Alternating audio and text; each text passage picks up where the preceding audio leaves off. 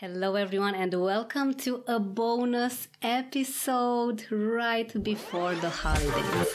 Live life alcohol free with Kay Allison. Something about Kay that really brought my antenna very carefully into my spotlight was that she has Juicy AF as her logo, as her mission. And when I first saw this, I was thinking, oh my God, what is this? I was very intrigued. I was a bit lost for words. What is very important is that you need to stand out and Kay Allison is someone that truly does that. A bit about Kay and her amazing alcohol free journey and her book in just a few moments because I have a bit of introduction that I want to share with you first. In 1999, Kay Allison was a senior vice president at a global ad agency and a single mom as her drinking escalated to the point that she went alcohol free. It sounds amazing being alcohol free. Kay is going to tell us what exactly happened, what is her story, because now, more than anything, Kay is happy with herself. Since then, Kay increased her income six times. Met and married a man she's still crazy about 21 years ago. Okay, you need to tell us about this as well. Helped Fortune 200 companies generate $2 billion in new revenue, adopted a child, written two books, invented four successful businesses, traveled around the world, and moved to her dream town. Not to mention that she lives in a pine forest complete with a waterfall. Kay, welcome. It's such a pleasure to have you with us today. I am so flattered and thrilled to be here. You truly are an amazing person, Kay. And let me tell you that I have read your introduction several times and I was wondering how, how, how. And just a few moments before starting, you told me this amazing story that this woman was asking you how, what, where. And you said, I said, I got sober. And she, she wrote to me that she was shocked by that answer and that it took her years, but now her relationship with alcohol is completely different. And she said that it was the fact that I told my story without shame that landed with her and changed her life. Just gives me goosebumps. It's amazing and it sounds so simple, but I have this feeling that it wasn't very simple at the beginning. So, can you please share with us your story about your mission? When I was early in my journey of being alcohol free, I walked into a recovery meeting and there was a woman who was telling her story. She was gorgeous she was, um, she had like a bright red lips and a big smile, dressed in designer clothes, articulate. And she told about this incident. She said it was in my living room. It was 3 a.m. with my husband and my boyfriend and the police. And I thought this was perfectly normal. And she threw back this mane of curls and she laughed. And I had that same level of shock. Like viscerally in my body, I was shocked because at the time, what I was doing was buried under layers of shame and remorse and regret and embarrassment and a piece of wallpaper in front of it saying, nothing to see here, pass on by. Wow. And she represented to me freedom, freedom from alcohol, freedom from shame and this sense of sparkling aliveness and fun that I was super attracted to then and wanted for myself. And today, that's what I want to be to other professional women. This is amazing, Kay.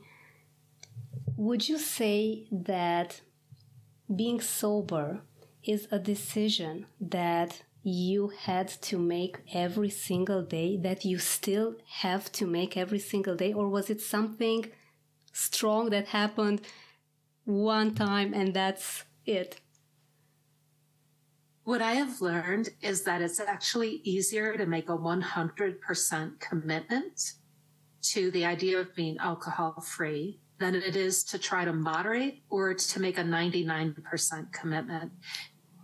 Here's the reason why we make 35,000 decisions every single day, and our deciders get tired.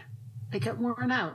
It's why you start Monday morning eating an egg white, you know, scramble, and by Friday night you're having pizza and beer. Our deciders get tired.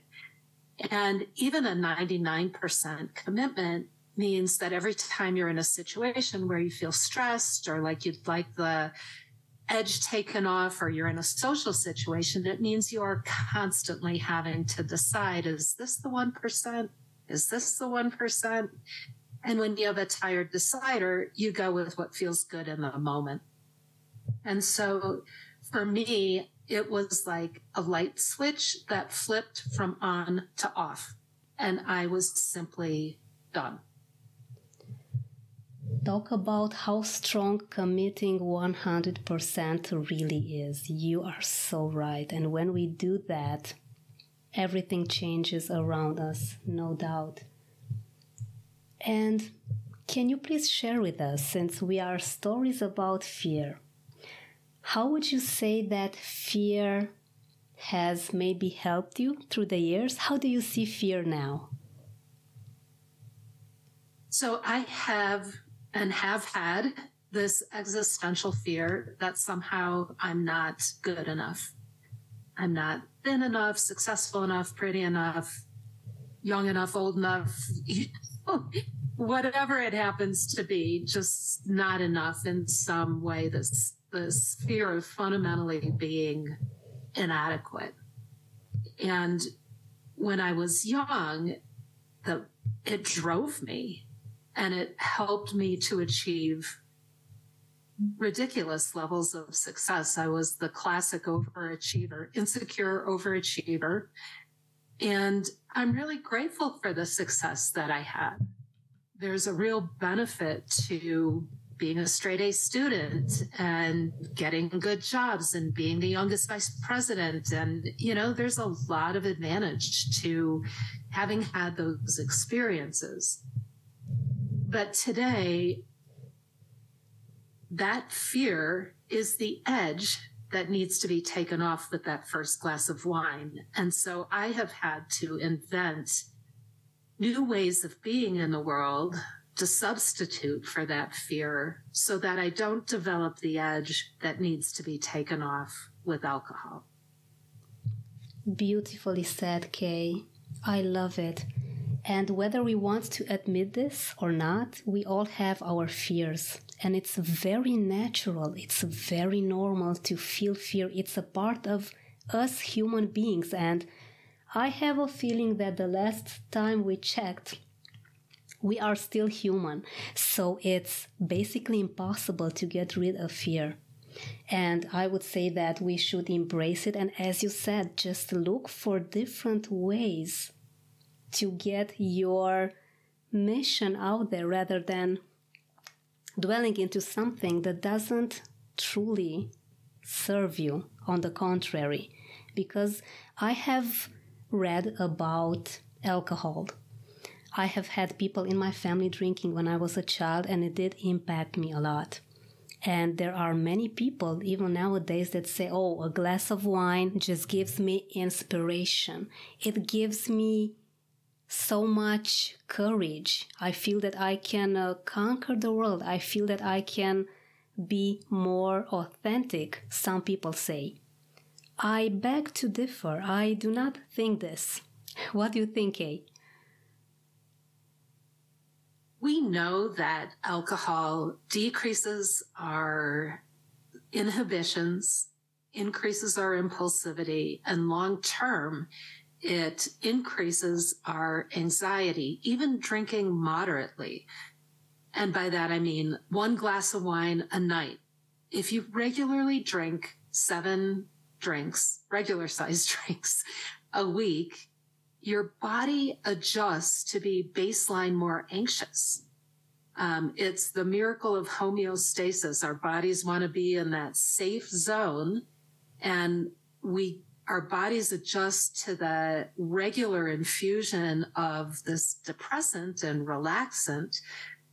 And baseline, we get even more anxious so that once the alcohol does come online, we don't get so relaxed that we forget to breathe.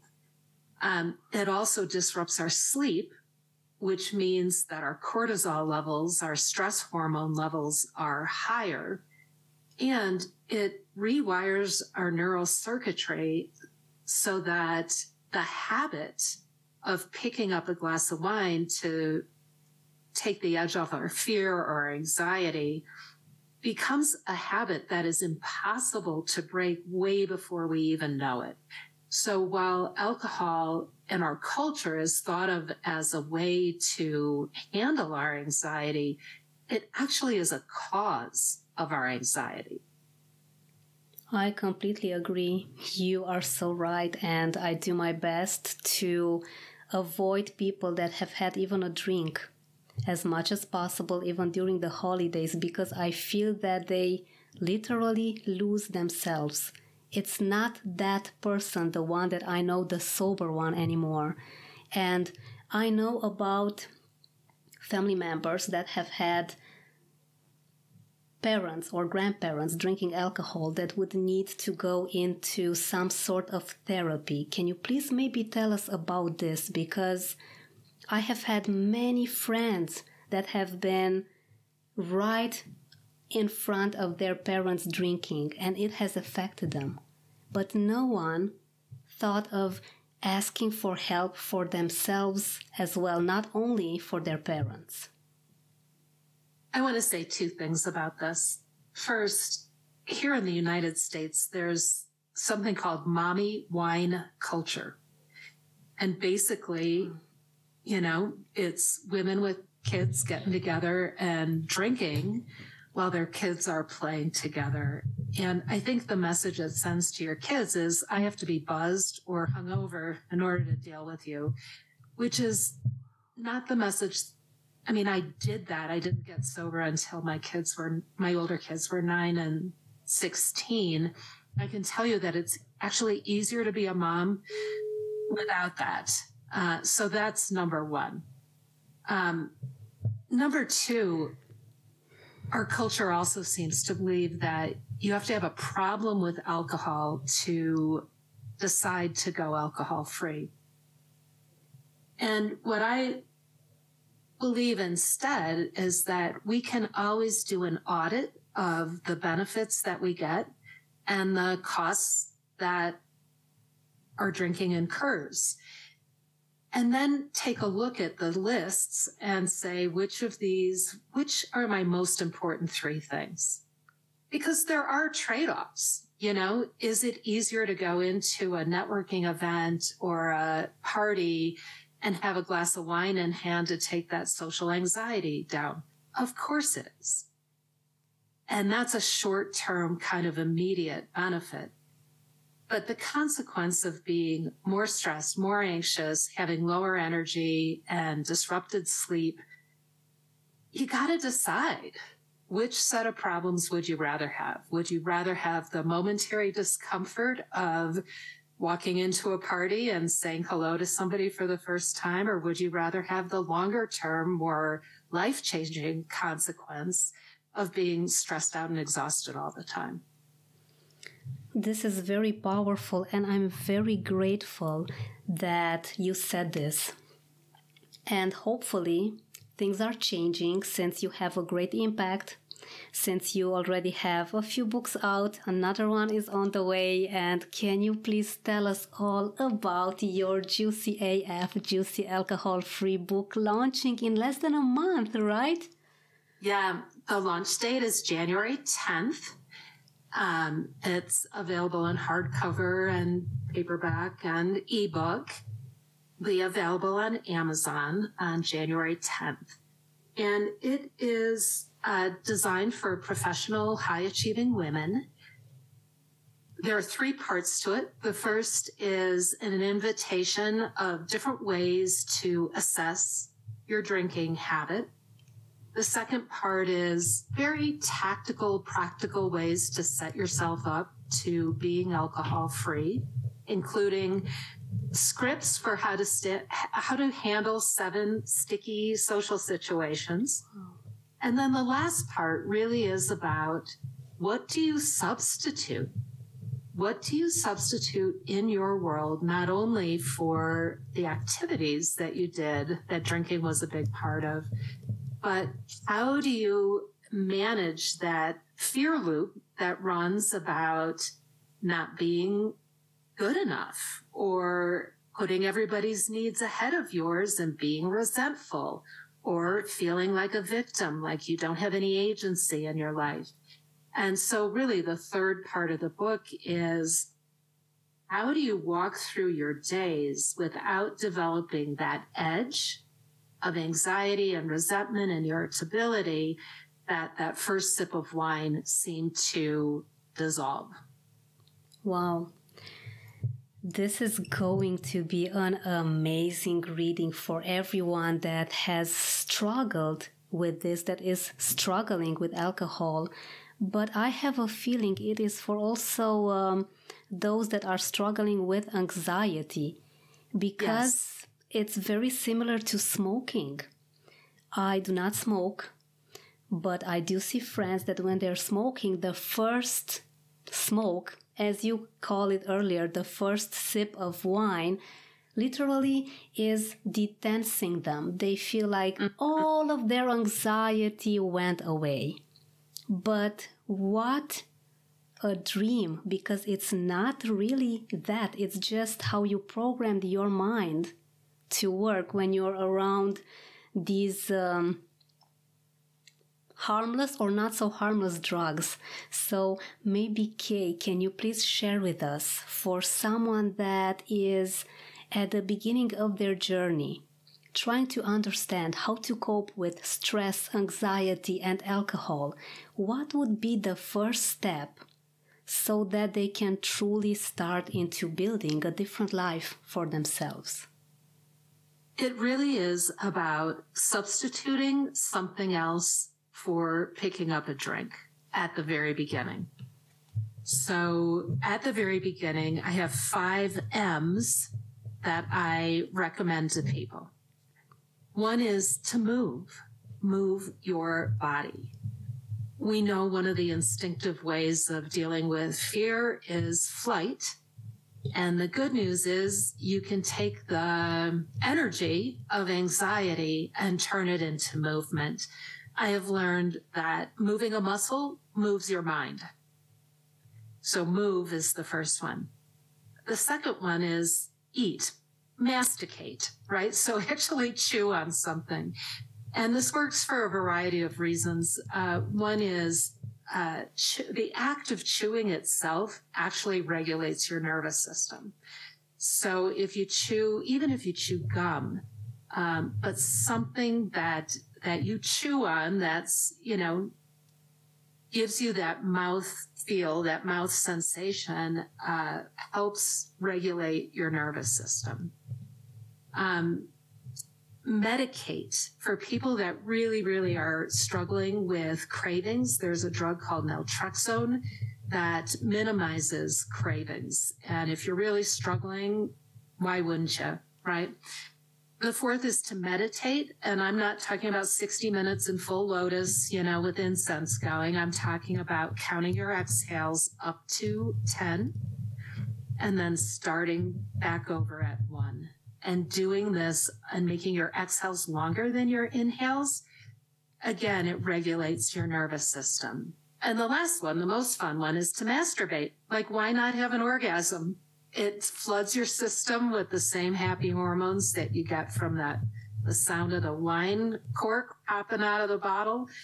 Um, so there are ways to take the edge off by intervening uh, physiologically to deal with body regulation. Wonderful. Thank you for mentioning this. Now I'm taking notes and I advise that everyone listening to us does the same because Kay has some amazing stress relievers more than anything that can truly make you have a different feel for keeping your mind under your control because this is the end goal at the end of the day, isn't it, Kay? That's why meditation is so important. To me, it's like a, a clutch on a car. The gears that are so enmeshed with each other, if you can meditate and divert your thinking to your breaths, that habitual kind of link between I'm coming home and I need a glass of wine, it gets, uh, they detach from each other and it gives you a chance to redirect your thinking and redirect your actions. It makes all the sense. Kay, would there be a life motto that you live by? Can you please share that with us? Well, I'm very clear about my life's mission. My life's mission is to bring light, hope, and energy to people who are stuck, lost, and abandoned. And that runs through everything in my world. Beautifully said. Would you say that is there anything from the exterior that gets you inspired, or is it just your own interior world that keeps you going and doing more and more for everyone around you? I use this concept called the Copernican shift. So remember Copernicus? He was the one that said, oh, no, no, it's not the sun that revolves around the earth. It's the earth that orbits the sun. And in the same way, I find that when I am thinking about myself 100% of the time, that I get way anxious and fearful and things don't flow. And so if I put something else in the center of my universe, it takes that pressure off. And so the things that I put in the center of my universe, it's helping other women. It's nature. It's why I live in Boulder, Colorado, where I can hike out my front door. Um, it's for me, it's uh, visualization techniques uh, where I actually really do uh, change the color and the vibration of um, my chakras. I mean, I live in Boulder. Everybody talks about chakras and um, and play. So if I substitute my self-centered thinking, if I substitute one of these other things, nature, um, visualization, being of service, and being playful on a more profound level. Those are a way for me to move through my world without developing anxiety. Thank you for this. This is very inspiring and it just reminds me of public speaking. Right, Kay, when you're in front of the people that you want to serve, if you're thinking, maybe my makeup is not looking 100% amazing, maybe my hair is off, maybe, maybe, maybe. Indeed, so much anxiety, but when you focus on delivering, on serving, on your audience, it literally all goes away because you are there to help. And mm-hmm. I'm so grateful that you mentioned this. Thank you for this amazing insight. And before, and I was um, I was a cellist professionally at the beginning of my career, and I had the opportunity to take a master class with a world renowned cellist. And I was so scared that my hands were shaking so badly that I could barely play the instrument. And he was so gracious and kind. And he said to me, if you think about being perfect, you're never going to get over this. But if you lose yourself in the music, it's going to be magnificent. And I had the opportunity, I ran into him several years later and I said, well, I don't play cello anymore. I'm now, you know, marketing executive. But when I present and when I'm in front of a large audience, that's exactly what I think about. And so I learned that lesson in a different context very young. What a beautiful metaphor. Okay, now I understand your creativity as well, where it comes from. Thank you for sharing this. and Kay, before you tell us, where can our audience get in touch with you? Is there a word of wisdom that you would like our audience to maybe ponder over? I would suggest that instead of considering fear something that needs to be cut out and removed and is a problem, to accept it, to allow it, to watch where it is in our bodies, what happens to our breathing, what happens to our thinking, to become an observer of the experience and to watch it the way, if we were our own mothers or fathers, how we would watch ourselves experiencing that with some kindness and some compassion and with love that is unconditional. And fear is not a bad thing. It is simply an experience that we are having and you get to choose what you do with it. Do you let it cripple you? Do you take fear naps? Do you, or do you welcome it and embrace it and love it and accept it as part of the human condition that perhaps there's a lesson for you to learn buried inside of it? Beautifully said, Kay. Thank you so much for this. I have to be very honest with you and tell you that I'm very inspired in new ways of thinking about fear since it's such a natural part of us, as you have just said so beautifully. Kay, where can we get in touch with you? How can we see so, your amazing work? That I am so excited about this. Um, if you go to juicyaf.life forward slash book, not only will you get the book, you will also get a 30 minute private call with me, an anxiety and energy audit with me, plus a workbook and a journal that aren't available anywhere else. So juicyaf.life forward slash book is the place where you can pre order and get all those goodies. That is just wonderful. And for our fearless friends listening to us, you are going to have all of Kay's details in the description of this beautiful, very inspiring episode. What an honor, Kate. Thank you so much for being with us today. And I look forward to having more of your amazing energy out there. Uh, thank you so much. And I hope that I was helpful to at least one of your listeners today. For sure. Thank you so much. Thank you.